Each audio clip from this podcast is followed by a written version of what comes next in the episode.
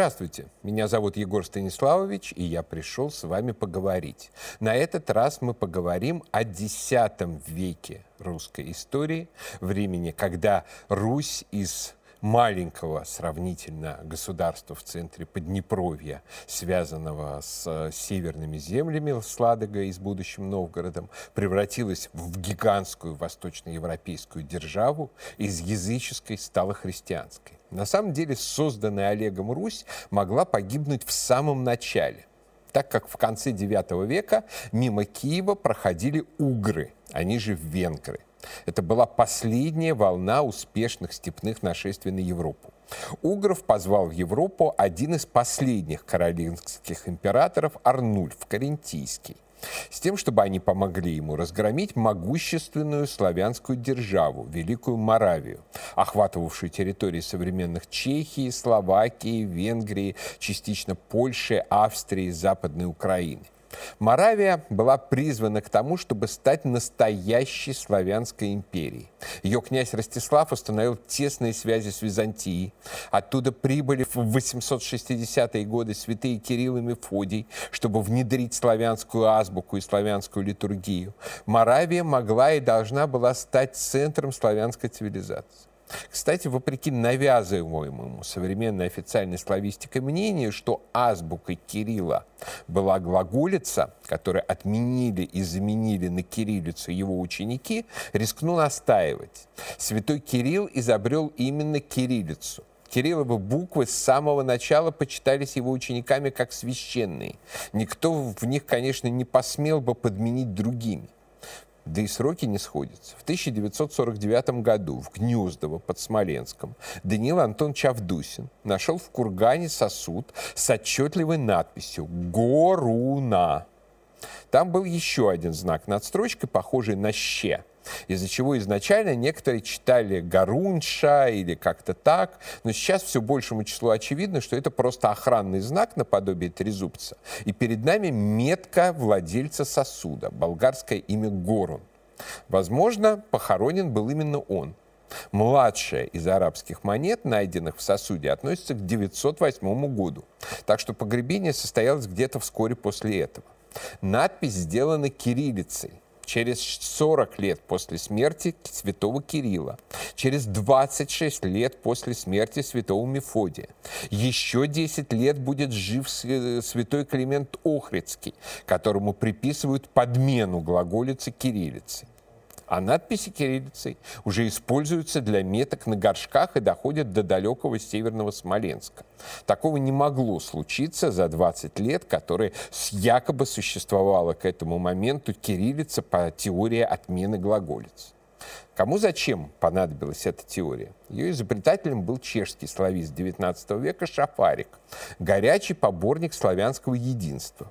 Но при этом в XIX веке славяне были и католиками, и протестантами, и православными. Часть писала на кириллице, часть на латинице. И считать азбукой святого Кирилла кириллицу значило бы, что православные кириллисты правы, а пишущие на латинице католики и протестанты отступили от истинного славянства. Вот чтобы убрать это противоречие, Шафарик и стал продвигать идею о том, что истинным алфавитом святого Кирилла была никем не используемая вычурная глаголица, так сказать, общепримиряющая. Однако традиция всегда считала алфавитом святого Кирилла именно кириллицу. Я полагаю, что она не ошибалась. Так или иначе, великое будущее Моравии было уничтожено нашествием угров по сговору с немцами. Славянская держава была разгромлена так, что мы не знаем, где именно находилась ее столица Велиград. Покончив с моравами, венгры предсказуемо принялись за немцев и терзали их больше полувека, пока их не разбил в 955 году в битве при Прилехе император Аттон I. Так или иначе, именно Русь стала невольным выгодополучателем этого разгрома. Во-первых, Киев угры не тронули, пройдя мимо. Возможно, у Олега, как и у Рюрика, были хорошие отношения с их союзниками франками. Во-вторых, из-за разгромленной Моравии начался очередной исход славян на восток, на Русь. В-третьих, после гибели Моравии Русь надолго осталась главной славянской силой в Восточной Европе и главной хранительницей Кирилла Мефодиевского наследия. Но это все выяснилось со временем. А пока Олег закреплялся на торговых путях в Византии. Он совершил большой поход на греков, многие красочные детали которого явно изобретены летописцем частично по аналогии с походом Аскольда и Дира. Греки, обычно чрезвычайно актуальные в фиксации осад Константинополя варварами и всевозможных своих поражений, на сей раз не проронили в своих книгах ни слова. Видимо, до Царьграда русские на самом деле не дошли. Щит на врата тоже не прибивали. Но вот само нападение имело место. По обоснованному мнению византолога Павла Кузенкова в 904 году корабли Олега подошли к входу в пролив Босфор, перекрытому цепью, и преодолели его посуху волоком, что для русских было совершенно рутинной процедурой. Пограбив на Босфоре, русские получили от византийцев богатые дары и отступили, заключив с империей мир и, по всей видимости, военный союз. Это была впечатляющая победа византийской дипломатии, так как одновременно арабский пират Лев Триполитанский взял штурмом с моря и разграбил Фессалонику. Удар с двух сторон – Однако всего через два года, в 906 году, русский контингент помог византийцам одолеть арабов в битве на море, а в 910-м принял участие в ответной экспедиции на захваченный арабами Крит. Помещенный в летописи договор Руси с греками, в котором русским гарантируется от императора баня и беспошлинная торговля, честно говоря, не внушает большого доверия. А вот следующий договор 911 года вполне серьезно выглядит. Его главная тема – урегулирование всевозможных криминальных инцидентов между христианами, подданными империи, и русинами, подданными Олега, и князей под его рукой. У империи и у Руси появлялось основанное на сравнительном равенстве общее правовое пространство. При этом, что особенно важно, устанавливались принципы берегового права. Обе стороны гарантировали, что вместо ограбления выброшенного на берег корабля ему и его экипажу обеспечивалось возвращение домой или материальная компенсация. Предполагались взаимный выкуп пленных, взаимная выдача должников, гарантии права русских наниматься на службу в империи. Самое поразительное, что в этих договорах Русь предполагается уже таким же точно суверенным, хорошо управляемым политическим пространством, как и империя Ромеев. Она может обеспечить и выдачу и наказание убийцы, и выкуп пленных, и другие гарантии подданным империи. Так что к моменту кончины Олега, обставленной красивой легенде о смерти от черепа коня где-то на Ладоге, там даже курган показывают, можно признать, что созданная им держава была большой, крепкой, внушающей не только страх, но и уважение, и отвечающей за свои слова и гарантии по договорам. Держава эта представляла собой союз, в котором славянские племена, покор, покорные Олегу, были связаны с Киевом системой союзно-даннических отношений. Жизнь этой державы состояла из двух сезонов – полюдья и торга, описанных весьма интересовавшимся северными соседями императором Константином Багрянародным. На протяжении первого сезона зимнего русы объезжали подвластные племена, собирая дань, полюдье. На протяжении второго, со вскрытием рек, союзники отправляли в Киев изготовленные ими лодки-однодеревки, которые русы у них покупали, и загружали выбранную дань, и отправлялись с ней в Царьград торговать. Современные авторы, обычно с русофобским душком, любят утверждать, что основным предметом русской торговли в Царьграде были рабы – Некоторые и вовсе любят пройтись насчет того, что скандинавы продавали грекам славян. Но это не так, хотя бы в силу не очень большого количества кораблей, с которыми Русь приходила в столицу империи. Никакой масштабной работорговли русские купцы вести не могли. Рабы называются как предмет экспорта только вслед за воском, медом и мехами. Преемнику Олега Игорю, считаемому в летописи сыном Рюрика, не повезло с посмертной репутацией. Он представляется по рассказу о древлянской Дани слабым неудачником, жадным и погибшим по своей вине. Однако, если исследовать все источники внимательно, то этот портрет окажется несколько однобоким. Прежде всего, Игорю пришлось столкнуться с новой совершенно опасностью печенегами, кочевым народом, прорвавшимся в южно-русские степи и готовым нападать на русских за плату и по наущению и хазар, и византийцев.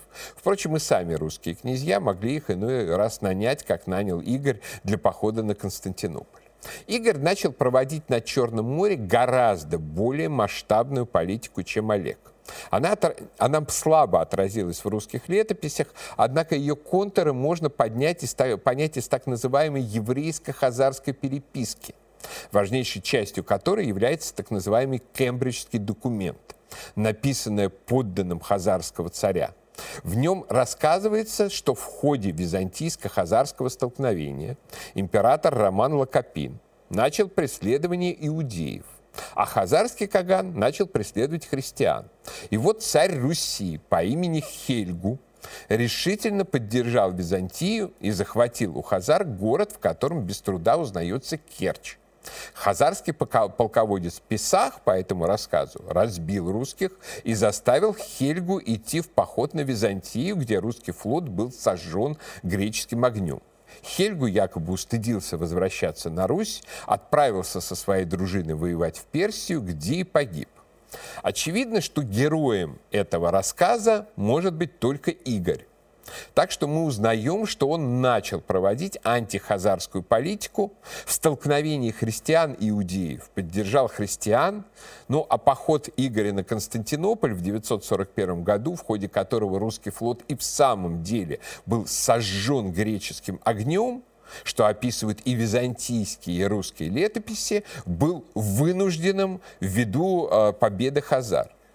Однако, как рассказывает русская летопись, через три года, в 944 году, Игорь двинулся в новый поход, но, получив дань от греков, отступил назад и заключил с империей прочный мир.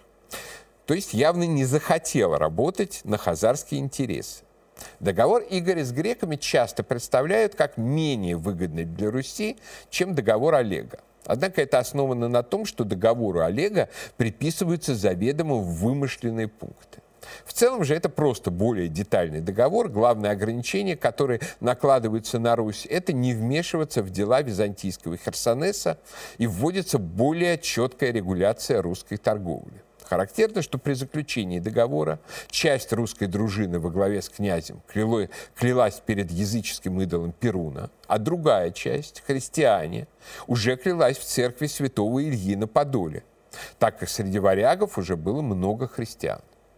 В то же самое время, 944 или 945 год, русские совершили набег на прикаспийский город Бердаа, столицу Кавказской Албании, нынешнего Азербайджана, и удерживали его несколько месяцев. Это был не первый и не последний набег Руси на Каспий. Несмотря на препоны, выставлявшиеся хазарами, русские купцы и пираты явно хотели закрепиться на всем Волжско-Балтийском пути. В переписке с Хаздаем и Ибн Шафрутом хазарский Какан Иосиф сообщал около 960 года, что он и его войско с трудом сдерживают русов, которые бы иначе прорвались на Каспий и захватили Дербент. В связи с этой широкой и агрессивной политикой Игоря и возникает вопрос, действительно ли он был жестоко убит древлянами только из-за слишком большой жадности при сборе дани? Или за его убийством стояли какие-то более серьезные силы, которым он мешал своей активной политикой. Во всяком случае, если присмотреться, великий завоеватель Святослав шел по стопам своего отца. Вдова Игоря Ольга страшно отомстила древлянам за убийство мужа. Даже если летописный рассказ об Ольгиной мести – это мифоритуальная сказка – то очевидно, что сама месть запомнилась настолько, чтобы эту сказку был повод сочинить. Однако это была, по сути, единственная Ольгина война. Ее правление запомнилось как мирное, большое внимание княгиня уделяла реформе сбора дани и вошла в историю как мудрая правительница. В 946 или 957 году Ольга посетила Константинополь и была с почетом принята императором, крестившись. И так на Руси снова после Аскольда и Рюрика появился правитель, исповедующий христианство. Однако княгиня, очевидно, не смогла договориться с греками о статусе будущей русской церкви, а потому написала франкскому императору Аттону I просьбу прислать епископа и священников из его страны, Германии. Русь в этот момент могла принять латинское крещение. Однако сын Игоря Святослав либо мирно, либо силой забрал во власть из, руки мать, из рук матери. Святослав был язычником, принимать христианство не хотел, опасаясь насмешек языческой части дружины. Хотя его враждебность к христианству очень сильно преувеличена современными неоязычниками. Так или иначе, настроение его привело к тому, что латинской веры Русь не приняла. Образ Святослава сохранился в русской традиции как образ бесстрашного воина-рыцаря который начал воевать с кочевниками не только как викинг на кораблях, но и как кочевник, создав конную дружину, которая перемещалась налегке с чрезвычайной быстротой. Начало правления Святослава – это наступление на Хазарию. Он превратил в своих данников племя Вятичи, контролировавшее смычку в Волге и северных рек, а затем в 965 году обрушился на Хазар – Держава, столетиями контролировавшая волжскую торговлю в интересах купцов-радханитов, рухнула под ударами русских войск. Святослав победил на Кавказе ясов и косогов, то есть, видимо, осетин и адыгов. Под власть Руси перешла крепость Саркел, переименованная в Белую Вежу, и Тьму-Таракань на берегу Кавказского берега Керченского пролива. Следующей очевидной целью завоевателя был византийский Херсонес – но тут к Святославу прибыло посольство от византийского императора Никифора Фоке, крупного полководца-завоевателя. Это посольство предложило за немалые деньги обрушиться на Болгарию, славянское государство, которое за полтора столетия измотало византийцам все нервы. Святослав вторгся в Болгарию, разбил ее войско в битве под Доростолом и основал свою ставку в Переяславце на Дунае. Однако в это время, в 968 году, печенеги взяли в кольцо Киев. Кто-то же их надоумил. Современные исследователи считают, что либо болгары, либо греки, либо недобитые хазары. Столицу спасла лишь инициатива воевода Претича, который выдал свое небольшое войско за передовой отряд Святослава и заключил с печенегами перемирие.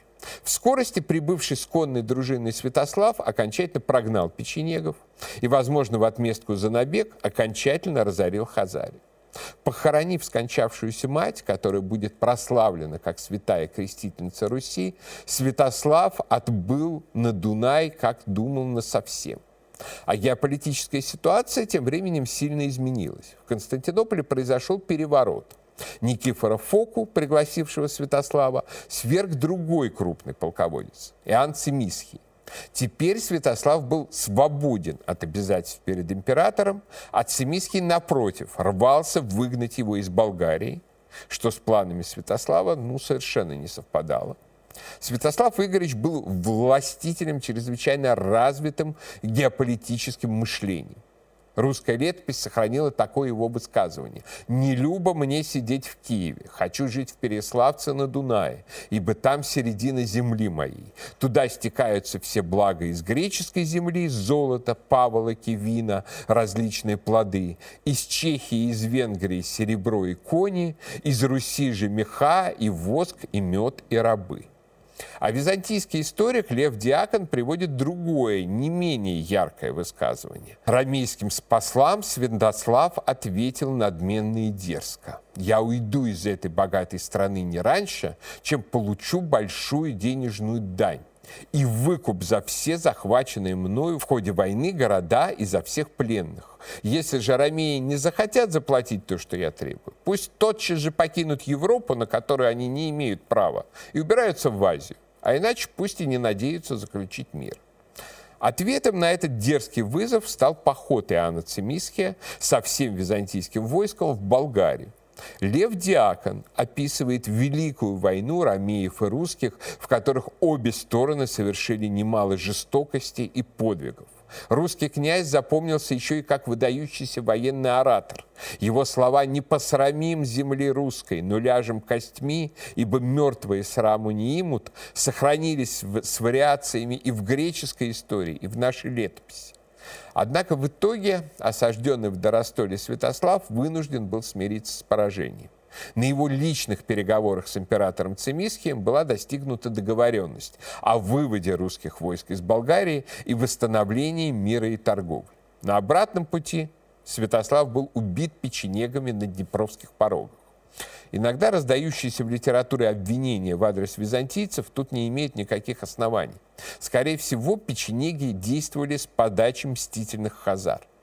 Вскоре после гибели Святослава между его сыновьями, княжевшими в Киевом Ярополком, княжевшим в Древлянской земле Олегом и княжевшим в Новгороде Владимиром, началась война, в которой Олег быстро погиб, а Владимир, подкрепленный варягами, начал наступление на старшего брата, захватив стратегически важный Полоцк, контролировавший смычку Северной и Днепровской речной системы, и женившись на дочери убитого полоцкого князя Рогнети. Кстати сказать, он ее никогда публично не насиловал. Это прямая ложь, сочиненная поздним полоцким летописцем путем досочинения текста на основе рассказа повести временных лет. Вот представим себе картину, что где-нибудь в 20 веке а, в, в Москве выходит дневник Татьяны Лариной, где с одной стороны рассказываются ужасающие факты про Евгения Онегина, что вот он меня изнасиловал, избил и так далее, а с другой там следуют фразы типа «мне рано начали нравиться романы» или а бедный Ленский погиб смертью смелых. Мы сразу поймем, что это фейковая подделка на основе а, пушкинского Евгения Онегина. Вот соотношение рассказа повести временных лет о браке а, Владимира с Рогнедой и история об изнасиловании соотносятся так же. То есть история с изнасилованием просто сочинена при помощи дописывания в а, текст повести временных лет как бы неких пикантных сочиненных моментах. В общем, в итоге Владимир победил и убил Ярополка. И это парадоксальным образом второй раз за полвека уберегло Русь от принятия крещения от латины. Ярополк намеревался жениться на родственнице германского императора и принять крещение от немцев. Воцарившийся в, Киеве Владимир описывается с одной стороны как великий воин-завоеватель, воевавший с поляками, и с ятвягами-литовцами, и с родимичами, и с волжскими булгарами, а с другой как страшный грешник, одержимый неистовой блудной страстью и решивший оживить умиравшее уже язычество кровавыми человеческими жертвоприношениями при попытке которых погибли первые русские мученики, отец и сын варяги. Мы не вполне точно знаем, какие именно духовные обстоятельства предопределили внутренний перелом у Владимира, его решение креститься и в летописи приводится много версий сразу. И насмешливые в отношении мусульман, иудеев и латинин истории о выборе веры. И проповедь православного философа. И восторг посланных в Царьград бояр и старцев перед византийским богослужением. Но на деле, конечно, принятием Владимиром православия от Византии было предопределено всем ходом предшествующей русской истории и теснейшими связями Руси с Византией. А рука проведения как бы срывала любые возможности прихода на Русь латинского крещения. Однако крещение Владимир решил использовать к выгоде и престижу и своему, и русской земли. Он договорился с императорами Василием и Константином о том, что в обмен на его крещение и присылку на помощь воинственному Василию воинского контингента он получит не больше, не меньше, чем руку сестры императоров Анны. Византийских принцесс выдавали таким образом крайне редко, и это необычайно повышало престиж Руси. С помощью русского корпуса Василий разгромил восставшего против него полководца Варду Фоку. В дальнейшие десятилетия русский корпус превратился в основу византийской армии. С ним Василий, прозванный Болгоробойцей, одержал множество побед в Болгарии и Италии. Причем русским неизменно полагалась первая доля добычи. Но когда император попытался уклониться от выполнения своего обещания, Владимир немедленно осадил и взял Херсонес, чтобы, так сказать, усилить мотивацию ромеев к исполнению соглашений. Ну, брак состоялся. Владимир торжественно провозгласил свое христианство, хотя само таинство крещения, возможно, могло быть совершено над ним еще раньше в Киеве. Однако именно на Христ... Херсонесе Русь официально стала христианской. Это купель нашего народа, храмовая гора, как было справедливо сказано. Взяв новую парфирородную супругу, священников, мощи святого Климента Римского, до этого покоившейся в Херсонесе, церковные сосуды и иконы, Владимир торжественно вступил на Русь как настоящий триумфатор. Как победитель он принес христианство как своего рода завоеванный трофей и благословение русской земли. Поэтому его расправа с идолами не вызвала в Киеве особого сопротивления. Русь вообще принимала христианство сравнительно легко. Жестокое сопротивление христианству в Новгороде, где якобы Добрыня крестил огнем, а Путята мечом, так что город был якобы сожжен, является выдумкой выдумка истории начала, историка начала XVIII века Василия Андреевича Татищева. Татищевские известия давно составляют проблемы для русской историографии. Историк регулярно додумывал свои версии разных событий, но излагал их так, что падкие на сенсации последующие исследователи заимствовали их, утверждая, что Татищев якобы использовал некие пропавшие и неизвестные нам летописи. Но с крещением новгородцев все вышло совсем смешно. Современные исследования рукописи Татищевской истории показали, что рассказ о сопротивлении новгородцев крещению Татищев сочинял буквально на ходу, вписывал в него колоритных персонажей, вроде посадника Воробья Стояновича и волхва Бугумила Соловья. И вот эта битва Воробья с Соловьем была непосредственно вписана в рукопись якобы древней Иоакимовской летописи. Точно так же был вписан рассказ про якобы сожженный Новгород. Причем целью историка было не обличить насильственную политику христианизации, а напротив, высмеять новгородцев, сопротивлявшихся явному благу. Вот использование этой фэнтези неоязычниками в антихристианских целях Татищев явно не предполагал. Со времен западника Петра Чаадаева до сего дня часто утверждают, что, выбрав византийское православие, князь Владимир пустил Русь по ложной дороге далеко от магистрального пути цивилизации, через католическое папство и протестантской веры в Библию к современному гей-священству. Мол, Русь пошла за растленной Византией и безнадежно от Запада отстала. Это, конечно, глупость. Напротив, именно обращение к самой развитой в ту эпоху цивилизации планеты, византийской, сэкономило Руси тысячелетия нашего отставания. Не забудем, что во Франции, Западной Германии, Англии, не говоря уж об Италии, история высокой цивилизации отсчитывается как минимум с римского завоевания. То есть ко времени Владимира длилось уже тысячу лет. Для Руси это все было на, в наминку. Если бы мы стали учениками Запада, то цивилизация на нас распространялась бы волнами с Запада. Первая волна – римские провинции, как Франция. Вторая – Германия. Третья – какие-нибудь Польша, Дания, Швеция. Мы были бы в четвертыми в очереди. От Византии мы взяли культуру напрямую, приспособив литературно-переводческие достижения христианской Болгарии, но от Болгарии зависимыми не став. То есть мы сделали тысячелетний скачок. А в итоге еще оказались прямыми и единственными наследниками Византии. Ну и посмотрим на сравнительные результаты. Вставшие в очередь за немцами, чехи и поляки, оказались, ну, при всем уважении, второстепенными европейскими нациями с второстепенной культурой. Мы как ни крути. Одна из величайших наций, цивилизаций в истории, создавшие культуру уровня Достоевского, то есть по самому верхнему краю. Так что сделанный князем Владимиром выбор сделал нас, несомненно, теми, кто мы есть, сплоченной европейской нацией и великой мировой цивилизацией. Как эта созданная крещением возможность была реализована в течение XI века, мы поговорим в следующий раз. А пока я прощаюсь, но наш разговор не кончен.